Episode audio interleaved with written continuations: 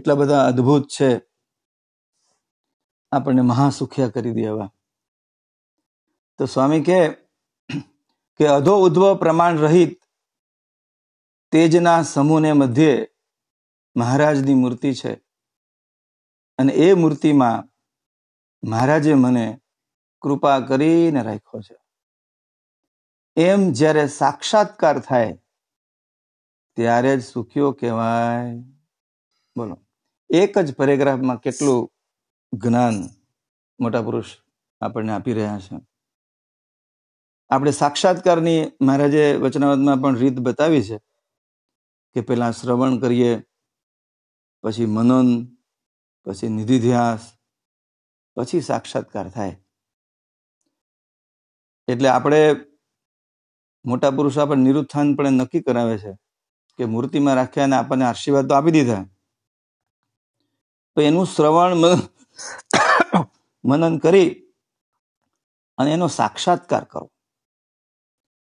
ત્યારે સુખ્યા થવાય. આપણે તો આશીર્વાદથી મનન ચિંતન કરી શકીએ એમ છે. એટલું તો આપણે કરીએ ને એટલીસ્ટ એમ મૂર્તિના સુખ ભોગતા અનાદિમુક્ત છે. એને મૂર્તિના જેવું જ જાણપણું હોય છે. એ જાણપણું શું તો કે એક સુખ જ. એને તો એક મહારાજ જ દાતા અને પોતે સુખના ભોગતા. એટલું સામી પણ થયું. એક મહારાજ વિના બીજો કોઈ ધણી ન મળે એમને. કલ્યાણ કરવું એ પણ એ ધણીનું જ કામ. અને પોતાને પણ એવા દિવ્ય સુખમાં પૂર્ણ થવાતું જ નથી. આમ સમજાય ને તો કાંઈ બાકી રહે નહીં. મહારાજ બાપા એવું કહેતા કે આપણે બધાના પ્રત્યે દિવ્ય ભાવ દ્રઢ કરવાનો છે. એટલે પ્રતિમા ભાવ છે એને કાઢી એમાં પ્રગટ ભાવ આપણે દ્રઢ કરવાનો છે. પ્લસ મોટા પુરુષને વિશેથી મનુષ્ય ભાવ ટાળી અને એમાં દિવ્ય ભાવ આપણે દ્રઢ કરવાનો છે. અને ભગવાનના સંતો ભક્તો બધા એમાં દિવ્ય ભાવ દ્રઢ કરવાનો છે. આ બધા એક એક સ્ટેપ ક્લિયર થતા જશે ને, એમ એમ સુખ્યા થવાતું જશે. એટલે આપણને બહુ મોટો લાભ મળે. આપણને પાછું આપણે હિન્ટ મળી ગઈ છે એમ. એટલે સ્વામી એવું કહેતા કે ઉપર ઉપરનો જો સત્સંગ કરે, પણ મોટા મુક્તને રાજી કરવાનું જો તાન ન હોય, તો એને શું હાથ આવે?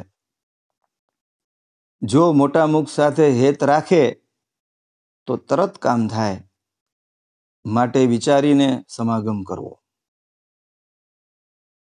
કારણ કે સ્વામીનો એવો આગ્રહ હતો કે જેનો તેનો સમાગમ ન કરવો. ભલે બધાને દિવ્ય સમજવા, પણ જોગ તો જે આપણને ઠેઠ પહોંચાડે ને એનો જ કરવો. બાકી કોઈનો અભાવ ગુણ ન લેવો એમ. પણ આ એક વિવેક શીખી લેવો. મહારાજે બુદ્ધિવાળાને બહુ વખાણ્યા છે. વચનામત વચનામત મહારાજે બુદ્ધિવાળાના બહુ વખાણ કરે છે, મારે કે અમે પણ બુદ્ધિવાળા છીએ. એટલે અમને બુદ્ધિવાળા બહુ ગમે. કે એ સમજી શકે આ વાતને. કેમ કે આ વાતને સમજી શકે. જેમ પાકશાસ્ત્રના પટારા ભર્યા હોય અને જમવા ટાણે આગળ મૂકે અને એમાંથી પુસ્તકો કાઢી કાઢીને જો વાંચ્યા કરે, તો કાંઈ પેટ ભરાય નહીં. એ તો જ્યારે રસોઈ કરીને જમે ને ત્યારે જ ભૂખ ભાંગે. એમ સમજ્યા વિના કથા વાર્તા પાંચ વખત કરે, આખો દિવસ વાંચ્યા કરે, નવરાજ ન રહે પણ જો મૂર્તિના સુખમાં જો ન ઉતરે, તો કથાની કાંઈ પણ અસર એનામાં આવી ન કહેવાય. એ તો પાકશાસ્ત્રના પટારા ભરી રાખ્યા જેવું થયું. પણ જેમાં વિના શું કામમાં આવે? કેવું મોટા પુરુષ કે કથા વાર્તા પણ આપણે જે કંઈ કરીએ ને એમાંય મૂર્તિમાં રહીને કથા કરવી. કે ભાઈ, મહારાજ બોલે છે, મહારાજ આપણને કહે છે, મોટા પુરુષને વિશે પ્રગટ ભાવ રાખીને કથા કરીએ, કેટલો બધો લાભ થાય. સ્વામી કે કે કોઈ મોટા મંદિરમાં રહીને કથા વાર્તા કરતો હોય અને અતિ નિયમ પાડતો હોય અને પછી બીજા મંદિરમાં એ જાય, ત્યાં એવું ને એવું ન રહે, પણ ઉતરતા જેવું વર્તન થઈ જાય. તો એમ જાણવું કે એને પ્રથમ કથા, કથાની વાત સમજાણી જ નહોતી. એને તો મુખપાઠ જેવું હતું. હવે એનાથી શું થાય? એટલે આપણે તો મહારાજ કે સદાય દિવ્ય ભાવ રાખવો. આપણું, આપણે કંઈ માન માટે કે મોટાઈ માટે કથા વાર્તા નથી કરતા. હવે સ્વામી એ જ કહે છે હમણાં કે સ્વામી કે કે જો મુખપાઠ જેવું હતું, એનાથી શું થાય? પણ જો લગારેક જો ઊંડો ઉતરેલો હોય ને, તો ગમે ત્યાં જાય, તો એનો સત્સંગ વૃદ્ધિને પામે. માટે કથામાં ઊંડા ઉતરવું. હળવદના ખત્રી અમરસિંહભાઈના દીકરા મહાદેવભાઈ હતા, એને થોડી જ વાત સમજાણી હતી. પણ સત્સંગ વૃદ્ધિ જ પામતો ગયો અને વધતા વધતા અતિશય બળિયા થઈ ગયા. પછી તો મૂર્તિના સુખે સુખ્યા થઈ ગયા. એમ કથા વાર્તા કરી સાંભળી અને એનું ફળ જે મૂર્તિ એમાં દ્રષ્ટિ પહોંચે, તો આ લોકના સુખ દુઃખમાં એનો સત્સંગ મોડો ન પડે અને દિન પ્રતિદિન મૂર્તિનું સુખ વધતું જ જાય. પેલું મોટા પુરુષે કેટલું બધું કીધું, આ લોકના સુખ દુઃખ તમને ન અડે એવી રીતે કથા વાર્તા કરીને માહી બળિયા રહેવું, અંદરથી બળિયા રહેવું. વળી સ્વામી કે પુરાણી ધર્મકેશોદાસ સ્વામી હતા ને, એને પ્રશ્ન પૂછ્યો સ્વામીને. બહુ અદભુત પ્રશ્ન પૂછ્યો છે કે મહારાજ હાથ આવ્યા મુક્તય હાથ આવ્યા પણ સુખ હાથ નો આવ્યું એનું શું કારણ? થાય ને આ અદભુત પ્રશ્ન છે ને.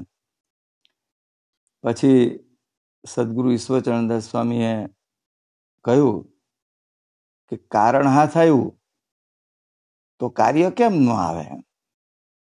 ત્યારે સ્વામી એમ બોલ્યા કે એને મહિમા સમજાણો નથી. જો મહિમા સમજાય ને, તો તરત સુખ આવે. મૂર્તિ અને સુખ જુદા નથી. જેમ કેરીને રસ બે એક જ કહેવાય ને, રસ મીઠો ખાટો કોણ જાણે?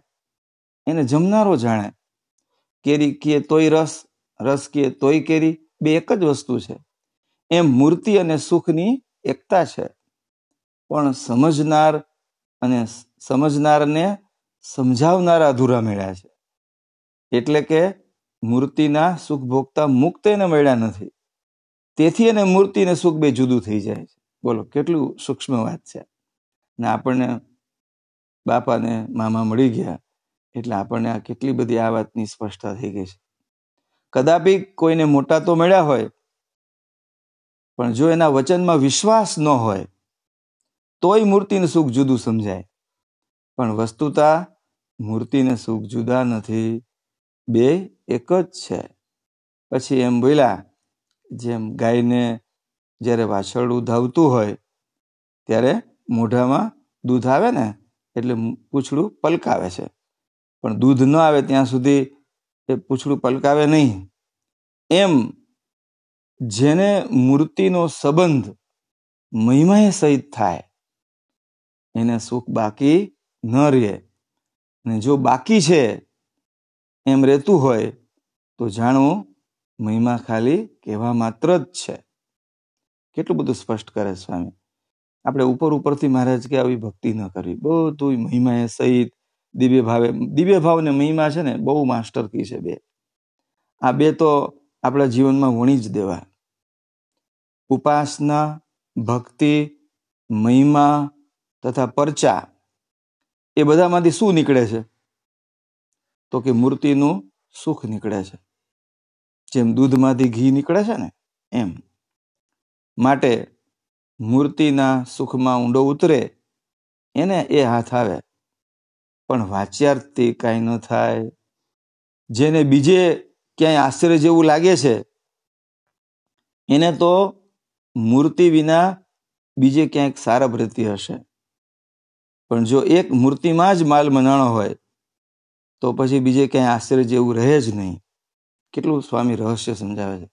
કે આપણને ભગવાન સ્વામિનારાયણ મેળા પરમ પૂજ્ય અનાદિમુખ બાપાશ્રી મેળા નારાયણ મામા મોટા મળ્યા પછી હવે આપણે જગતમાં કોઈ અવરભાવમાં કંઈ આશ્ચર્ય જેવું ન લાગવું જોઈએ અને પરભાવમાં બીજા જ્ઞાનમાં આશ્ચર્ય જેવું ન લાગવું જોઈએ.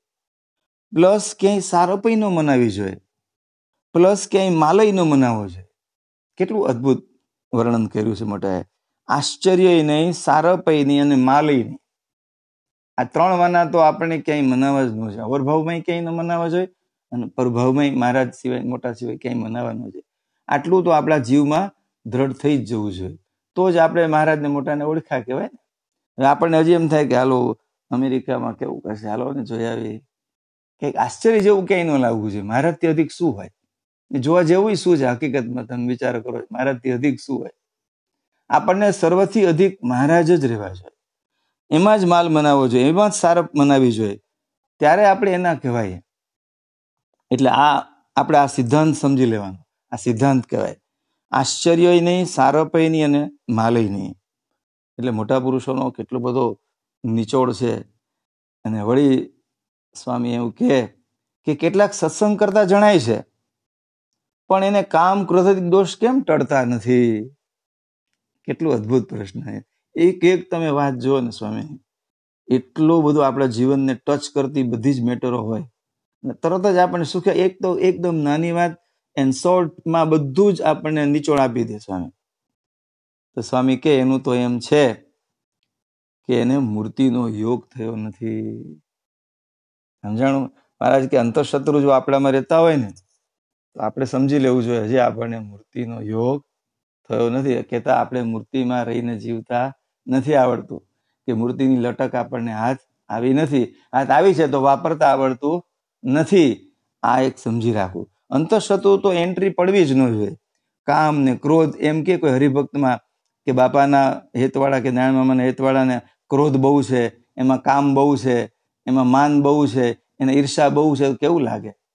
મોટા કેટલા નારાજ થઈ જાય. એટલે આવા અંતઃશત્રુથી તો પરત થઈ જવું પડે. મહારાજાને મોટા મેળા પણ કરી તો દીધા છે, પણ આપણે થતા નથી. આવી લટકનો યુઝ કરીને. એટલે આને મૂર્તિનો યોગ નથી. જો મૂર્તિનો યોગ થાય ને, તો તરત દોષ જતા રહેલો સત્સંગ તે શું કે? સ્વામી કે, તો કે સત્ય એવા જે ભગવાન અને સત્ય એવા જે મુક્ત અને સત્ય એવા જે, એવો જે આત્મા. એનો યોગ એને સત્સંગ કહેવાય. બરાબર? અને જો બધેથી વૃત્તિ ઉખાડી અને મહારાજની મૂર્તિમાં નિમગ્ન રહેવાય, તો મૂર્તિનું સુખ મળે. હે? કેટલું અદ્ભુત વાક્ય છે. જો બધેથી આપણે વૃત્તિઓ ઉખાડવી પડે અને એક મૂર્તિમાં જ બધી વૃત્તિઓને નિમગ્ન કરી દેવી પડે, મૂર્તિમાં જ નિમગ્ન થઈ જવું પડે, તો મૂર્તિનું સુખ આપણને મળે અને દોષ માત્ર તરત ટળી જાય. લ્યો. આટલો જ વિધિ છે દોષ ટાળવા માટેનો. મૂર્તિમાં નિમગ્ન થઈ જાવ તો દોષ માત્ર ટળી જાય. એ વિના તો બીજા સ્વામી બહુ અદ્ભુત કહે છે એ વિના તો બીજો દેહનો વ્યવહાર નાતનો વ્યવહાર તથા સત્સંગનો વ્યવહાર કહેવાય. એ તો સ્વામી કે સર્વેના ઢાળ પ્રમાણે વર્તવું જોઈએ. જો ન વર્તે તો નિંદા થાય. પણ સ્વામી કે એકલા વ્યવહારમાં જ જો રીએ અને મૂર્તિનો સંબંધ જો ન રાખે, તો ઘાણીના બળદ જેવું થાય અને એને કરીને પંથ ન કપાય. એમ મૂર્તિના સંબંધ વિના સુખની પ્રાપ્તિ ન થાય. એટલે સ્વામી કેટલું અદ્ભુત વર્ણન કરે છે. કે આપણે પણ આ ગ્રહસ્થાશ્રમમાં છીએ, એટલે બધી જાતના વ્યવહાર તો આવતા હોય ને આપણે બધાને. તો એ તો મહારાજ કે સર્વના ઢાળ પ્રમાણે આપણે કરવું પણ મહારાજને, મહારાજનો સંબંધ ભૂલીને કાંઈ ન કરવું. આ એક વચ્ચે શરત છે. અને એમાં આપણા માટે તો એ ભેગા રાખીએ તો એક તો બધું કામ સરસ થાય આપણું. આ લોકમાં કામ સરસ થાય. પર અવરભાવમાં બધું બેસ્ટ થાય અને પરભાવમાં બેસ્ટ થાય. રાજીપો મળે. એટલે મહારાજે આપણે બધા વ્યવહાર હોય દેહનો વ્યવહાર હોય તોય ભલે, નાતનો વ્યવહાર હોય તોય ભલે અને સત્સંગનો વ્યવહાર હોય તોય ભલે. બરાબર? પણ એમાં બધામાં આપણે મહારાજને સાથે રાખવા. પણ આત્માનો વ્યવહાર એટલે કે મૂર્તિનો વ્યવહાર પછી ભૂલાઈ જવો જોઈએ. નહીં એ બધાથી મુખ્ય છે આપણો. એનું પ્રધાનપણું પહેલા રાખવું. મૂર્તિનો વ્યવહાર પહેલા. એટલે વળી સ્વામી સમજાવે કે કેટલાક તો માળા ફેરવે સ્વામી કે કથાઈ કરે. પણ મૂર્તિનો સંબંધ ન હોય તો કાંઈ નહીં. હે, ટાઢું ન થાય. મહારાજની મૂર્તિ સંભાળીને કથા વાર્તા જો કરીએ ને, તો અંતરમાં ટાઢા શેડા પડે. અને મહાસુખનો અનુભવ થાય આપણને. બાપાનું એક દ્રષ્ટાંત ગીત, સ્વામી, એક હરિભક્ત હતા, એ બાપાશ્રી પાસે દર્શને આવેલા. પણ મહિમાની ખબર નહીં. ઉઠે, બેસે, જાય, આવે, કથા કરે, બધું વેગથી કર્યા કરે. કેટલીક વાર તો પોતાની મેળે પારાયણો પણ વાંચી નાખી. એમ ઘણો વખત ત્યાં રહ્યા. પણ બાપાશ્રી કોઈ વાર જણાવતા કે આ અમારી પાસેથી કાંઈ લેતા નથી. અને બાપા કે આ રીતે દિન કઢળી જેવા ભણતરથી મહારાજની મૂર્તિનું સુખ ન આવે કે. એટલે આવું મહારાજ કે ન કરું. આપણે બહુ ભણ્યા હોય, દિન કઢળીની જેમ બહુ કર્યા કરીએ, સાધનનો બહુ ભાર રાખીએ, મોટા આગળ દાસભાવ ન રાખીએ, એની આગળથી આપણે લટક ન શીખીએ નિર્માની થઈને, તો આપણી પ્રગતિ કેમ થાય? આપણા દેહભાવ ટળે નહીં. એના માટે બાપાએ આ ભલામણ કરી છે. અને બાપા વળી એક બીજું દ્રષ્ટાંત આપ્યું, સ્વામી, સ્વામીએ, કે એક સંત હતા, એને અક્ષર રૂપે રહેવાનું અંગ બંધાયેલું હતું. એ ગમે ત્યાં જતા, પણ એનો એનો કેફ એવો ને એવો જણાતો. એમ, સ્વામી, કે આપણે પણ મૂર્તિનો કેફ રાખવો. જ્યારે એવો કેફ અખંડ રહીએ ને, ત્યારે જાણવું કે જે મૂર્તિનું સુખ હાથ આવ્યું કેફ અખંડ રહેવું છે. આનંદ ને ખુમારી છે ને અખંડ રહેવી છે મહારાજ. ત્યારે જ આપણે સુખ હાથ આવ્યું કહેવાય. નહીં તો કેવી રીતે આવ્યું કહેવાય? આટલી બધી મહારાજે કેટલી સ્પષ્ટતા કરે છે સ્વામી. સ્વામી કે સત્સંગમાં સૌને કારણ મૂર્તિ જે શ્રીજી મહારાજ એનું કામ છે, આ તો સત્ય છે. આપણે બધાને મહારાજનું જ કામ છે ને. આપણે શું કામ ભેણા થયા છે? બરાબર? મહારાજ માટે, મહારાજનું સુખ મળે એના માટે. તો સ્વામી કે, એ મૂર્તિ જો પકડી રાખી હોય, તો ગમે ત્યાં જાય, તો પણ એની ખુમારી ઉતરે નહીં. અને સ્વામી કે, આપણે સત્સંગ કર્યો છે, એ કાંઈ કોઈને દેખાડવા માટે નથી કર્યો. આ તો માહી વધવા માટે છે. કેટલું અદ્ભુત સાર આપી દીધો. કે આપણે સત્સંગ કરી છે, આપણે કઈ તો કોઈને દેખાડવા માટે થોડા કરીએ છીએ, કે અમે બહુ સારા સત્સંગી છીએ. અમે બહુ મોટા છીએ, અમે બહુ મોટાના મુખના જોગ વડે એવું દેખાવ કરવા માટે નથી કરતા આપણે. આ તો માહી વધવા માટે વધવા માટે એટલે કે મૂર્તિના સુખ મેળવવા માટે આપણે કરીએ છીએ. કોઈને દેખાડવા સત્સંગ નથી કરતા. એટલે આપણે ઘણીવાર એવું બોલાઈ જાય, થોડુંક પોતાપણું આવી જાય. સમજ્યા? કે ભાઈ અમે તો બહુ ધર્મ નિયમ પાડે છે અમે હંમેશા દાસ ભાવ રાખવો આપણે તો મહારાજને મોટાને રાજી કરવા બધું કરીએ છીએ. એટલે પણ જો આવું અનુસંધાન જો ન હોય અને ઉપર ઉપરથી જો થાબડી રાખે, તો ક્યાં સુધી નભે? હે? જેણે ચોખ્ખું અંગ કરેલું હોય, એ તો ગમે ત્યાં જાય, તોય પણ સુખ્યા જ રહે. અત્યારે તો સ્વામી કે, સત્સંગમાં દિન કઢણિયા, સ્વાર્થીઓ અને રોટલિયા એવા અનેક પ્રકારના માણસો જોવામાં આવે છે. સ્વામી આટલા કેટલા વર્ષ પહેલા આ બધું જજમેન્ટ આપી દીધું છે. દિન કઢણિયા હોય, સ્વાર્થી પણ હોય, રોટલિયા પણ હોય. એ પોતાનું રૂડું શું કરી શકે? માટે ચોખ્ખું અંગ કરવું. આ એક મુદ્દો કહેવાય. અંગ આપણું છે ને પેલા ઓળખી લેવું જોઈએ. અને એ અંગ આપણું કેમ વધે? એને પુષ્ટ, એ પ્રગતિ એની પુષ્ટિ કેમ થાય? એવા અખંડ ઉપાયમાં રહીએ ને, ત્યારે જલ્દી મૂર્તિનું સુખ પ્રાપ્ત થાય. આપણે અંગ વગરની ભક્તિ કરતા હોય. ઘણીવાર અંગની ખબર ન હોય આપણને. આપણા અંગની. કોઈને સેવાનું અંગ હોય, કોઈને જ્ઞાનનું અંગ કોઈ બધા અલગ અલગ પ્રકારના અંગ હોય. પણ પોતે પોતાનું અંગ ઓળખી લેવું જોઈએ. જે અંગમાંથી આપણને મહારાજની મૂર્તિનો સુખનો અનુભવ થતો હોય, એ આપણું અંગ કહેવાય. એ અંગને ફિક્સ કરી લેવું પડે. મહારાજે આ કે આ વચનાવતમાં પણ આની નોંધ લીધી છે મહારાજે, કે આ સિદ્ધાંતવાદ છે. એવો શબ્દ વાપર્યો છે. અંગ ઓળખવું એ પછી સ્વામી કે, ઋષભદેવ ભગવાનને દીકરાની પણ જો મોહબત ન રાખી એનું કારણ શું? તો કે એને દીકરાને મૂર્તિનો સંબંધ નહોતો રહ્યો. માટે આપણે તો એક શ્રીજી મહારાજનો સંબંધ રાખવો અને કરવા બેઠા ને એ પેલું પૂરું કરી લેવું. પછી કરશું એમ ન રાખવું. બોલો, કેટલું અદ્ભુત આપણને હિન્ટ આપી મોટા કે સૌથી પહેલું કામ કયું કરવાનું છે? મામાએ એમ કીધું ને, સૌથી શ્રેષ્ઠમાં શ્રેષ્ઠ કાર્ય કયું આ લોકમાં? તો કે પરમાત્માના પરમ સુખનો અનુભવ કરવો. એટલે મૂર્તિનું સુખ મેળવવાની જે લટક છે ને, જ્યારથી આપણને મહારાજાને મોટા મેળવ્યા ત્યારથી એને અતિ દ્રઢ કરતી જાય એનો મનન નિધિધ્યાસ કર્યા જ કરો. આપણે એમ થાય કે કેમ દ્રઢ થતું નથી? આપણે શ્રવણ તો કરીએ છીએ, પણ બે સ્ટેપ રહી જાય છે.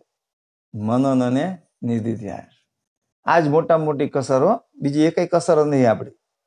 મનન નિધિધ્યાસ જો આપણો અતિશય થઈ જાય ને, તો સાક્ષાત્કાર થતા કાંઈ વાર લાગે નહીં. એટલે મોટા પુરુષ કેમ કે આ પેલા કરવા બેઠા એ પેલા પૂરું કરી લેવાનું. આપણે તેમ કે ભજન ભક્તિ તો આપણે ઉંમરવાળા થાશું ત્યારે કરશું. હજી ક્યાં ઉતાવળ છે? અત્યારે તો થોડુંક પૈસા ભેગા કરી લઈ, છોકરાઓને બરાબર થાળે પાડી દઈ, પછી આપણે કરશું. પણ એવું ન કરવું. આપણે તો જે કરવા બેઠા એ પેલું પૂરું કરી લેવું. કારણ કે આ વસ્તુ બહુ કિંમતી છે. આ મળવી મહામોંઘી છે. એટલે આપણે બહુ ધ્યાન રાખવું. પછી કરશું એમ ન રાખવું. મોટા મુક્તનો અહો નિસંગ રાખવો, અંદર અને બહાર બે. અંદરથી એ જોગ સમાગમ કરો આ તે મોટા પુરુષ જો અંદરથી અંતરદ્રષ્ટિથી તમે ભેગા રાખો, તો એનો સમાગમ જ છે ને? એના વાત સાંભળે ત્યારે આપણે વૃંદાવન સ્વામીનો જ સમાગમ કરીએ છીએ. એ અહો સંગ રાખવો. અને એમના વચન અધરથી ઝીલવા. જે કાંઈ આપણને આપણને ગાઈડ કરે, મૂર્તિના સુખ માટે, એને આપણે અધરથી ઝીલ લેવા. અને ગરજુ થવું. કેટલી આપણને સિસ્ટમ સમજાવે છે? ત્વરા રાખવી તો સ્વામી કે, પૂરું થતા કાંઈ વાર લાગે નહીં. લે, બધી હિન્ટ આપણને રેડીમેડ જ છે. ખાલી એપ્લાય કરવાની છે. શું કહેવાનું? એક અહોની સંગ રાખવાનો, પ્લસ એના વચન અધોથી ઝીલવાના, પ્લસ ગરજુ થવાનું, પ્લસ ત્વરા રાખવાની, તો પૂરું થતા કાંઈ વાર ન લાગે. બાપાશ્રીના જોગમાં જીજે આવતા ને, એને તો પોતે રાજી થઈને આશીર્વાદ આપતા અને કહેતા કે જાઓ, તમારું પૂરું પૂરું ને પૂરું. આશીર્વાદ આપતા, ઉધારો રાખતા નહીં. એવા આપણને મોટા મળ્યા છે. આ બાપા ને મામાએ આપણને આવા આશીર્વાદ આપી દીધા છે. પૂરું પૂરું ને પૂરું કર્યું એટલે આપણને આ વાતમાં ઘડ પડે છે. નહીં તો હાય જ ન પડે, જીવમાં હાથ ન પડે. તમે જુઓ કોઈ પણ વ્યક્તિને કયો, મૂર્તિની વાતમાં, કાર્ય સત્સંગમાં કોઈ પણને કયો, તો હા નહીં પડે. આ તો આપણે મોટાના આશીર્વાદમાં, પૂરાના આશીર્વાદમાં આપણે ક્યાંક આવી ગયા છીએ. એટલે હા પડે છે. અને એવા મોટા હોય ને, એ તરત પૂરું કરી દે આપણું. જરાય કાંઈ વાર લાગે નહીં. પછી વળી સ્વામી કે કે ચરાડવામાં દરબાર વિભોજીભાઈ હતા. એમણે સદગુરુ અવદાતાનંદ સ્વામી પાસે વર્તમાન ધરાવેલા. અને મહિમાની વાતો સાંભળેલી. પછી તો એને એવો કેફ આવી ગયો ને, તો કે જાણે પૃથ્વી ઉપર પગ જ મંડાતા નથી, અધર જ ઉડાય છે, એમ રહેતા, બોલો. માટે એવા આપનારને લેનાર જોઈએ, તો તરત દિવ્ય ભાવ આવી જાય. પણ લોચા પોચાથી કાંઈ ન બને. એમ આપણે પણ મોટાના જે આશીર્વાદ મળ્યા જ છે ને. સાત શતાબ્દી મહોત્સવ વખતે મામાના આશીર્વાદ તો પ્રગટ મળ્યા છે બધાને મળ્યા છે તો આપણે જો એ આશીર્વાદને અધરથી ઝીલી લઈએ નિરુત્થાનપણે. તો ઠાવકી ઘેડ બેસાડી દઈએ આશીર્વાદની. તો દિવ્ય ભાવ આવતા કાંઈ વાર ન લાગે. તરત આવી જાય. અને લોચો પોચો નહીં રાખવાનો કે થશે કે નહીં. મોટા પુરુષ આશીર્વાદ તો આપ્યા છે. હવે આપણે મૂર્તિના સુખમાં આમ લેવાશે કે નહીં, સુખમાં રહેવાશે કે નહીં, આવી શંકા ન રાખવી. ક્યારે? આમ તલ માત્ર પણ શંકા ન રાખવી. મોટા પુરુષોનો આવો આગ્રહ છે. એનું તરત અધરથી ઝીલી લેવું. પછી વળી સ્વામી કે, પુરાણી ધર્મ કિશોરદાસ સ્વામીએ પૂછ્યું કે, ભાઈ મહારાજનો મહિમા કેવી રીતે જાણે?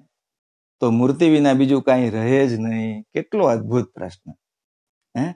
એક એક પ્રશ્ન સ્વામીના તમે જુઓ ને, કેટલા અદ્ભુત. આપણને એમ થાય કે, આમ વાંચ્યા જ કરીએ અને સાંભળ્યા જ કરીએ સ્વામીને. ત્યારે સ્વામી એવું બોલ્યા કે, મહારાજની મૂર્તિમાં જ સુખ છે. આવી જો સમજણ દ્રઢ કરી અને મૂર્તિનું ચિંતન કરતા કરતા મહારાજ તથા મોટા મુખનો જો કૃપાપાત્ર થાય ને, ત્યારે મહારાજ એને પોતાના સુખે સુખ્યો કરી દે, પછી એને બીજું કાંઈ રહે જ નહીં. અને એટલે પછી એ એમ જાણે કે યત કિંચિત જ્યાં જ્યાં સુખ છે, એ સર્વે મૂર્તિનું જ છે. એવો મહિમા સમજાય તો બીજેથી પાછો વળે.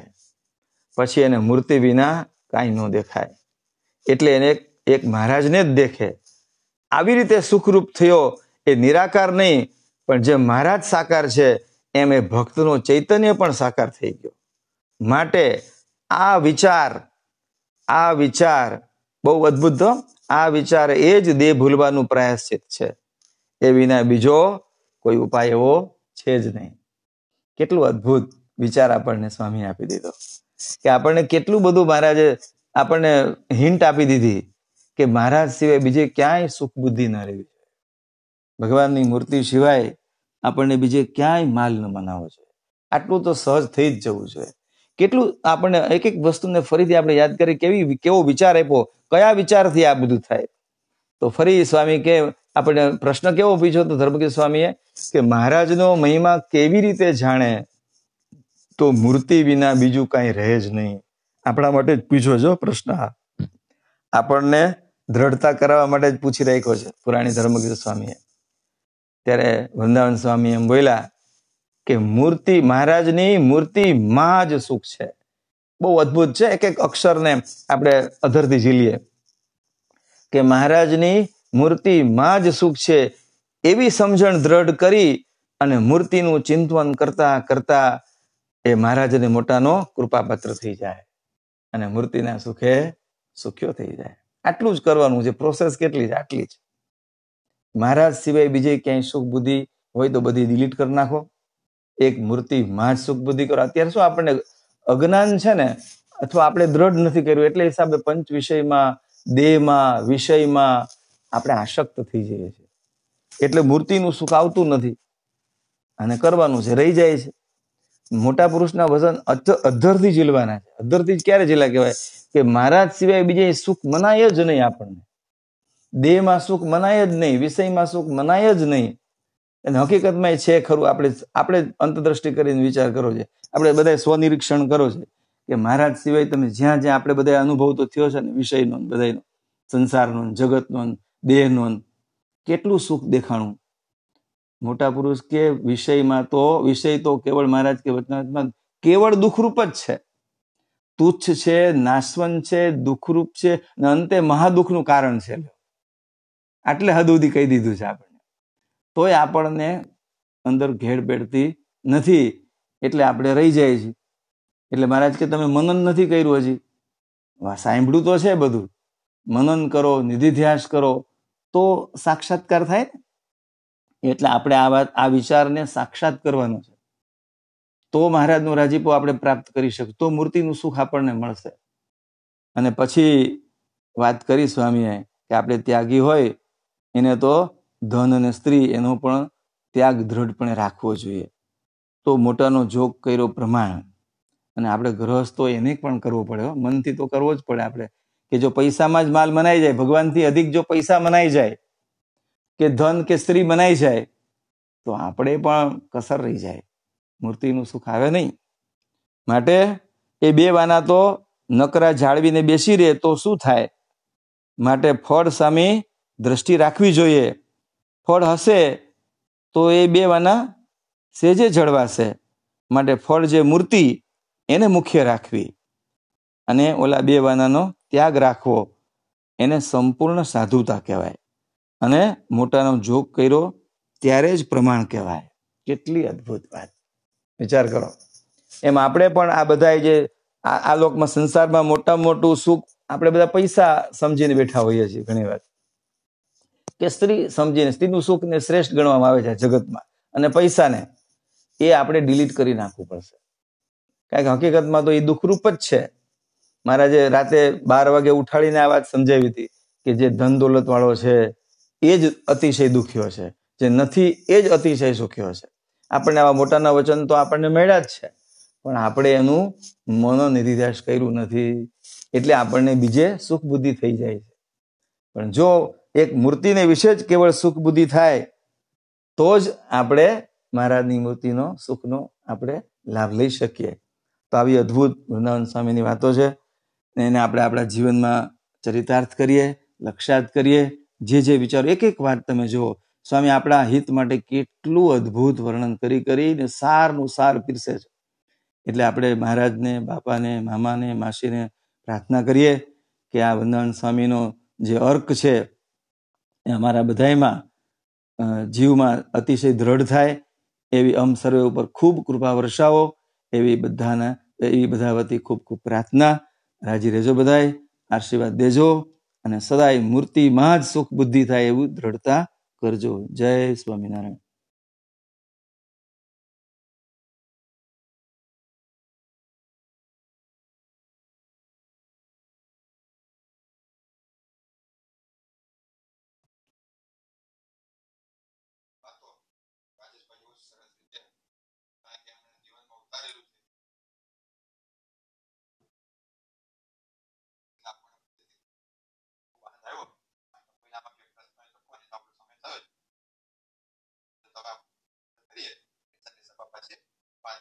પાંચ વાગે શરૂ થશે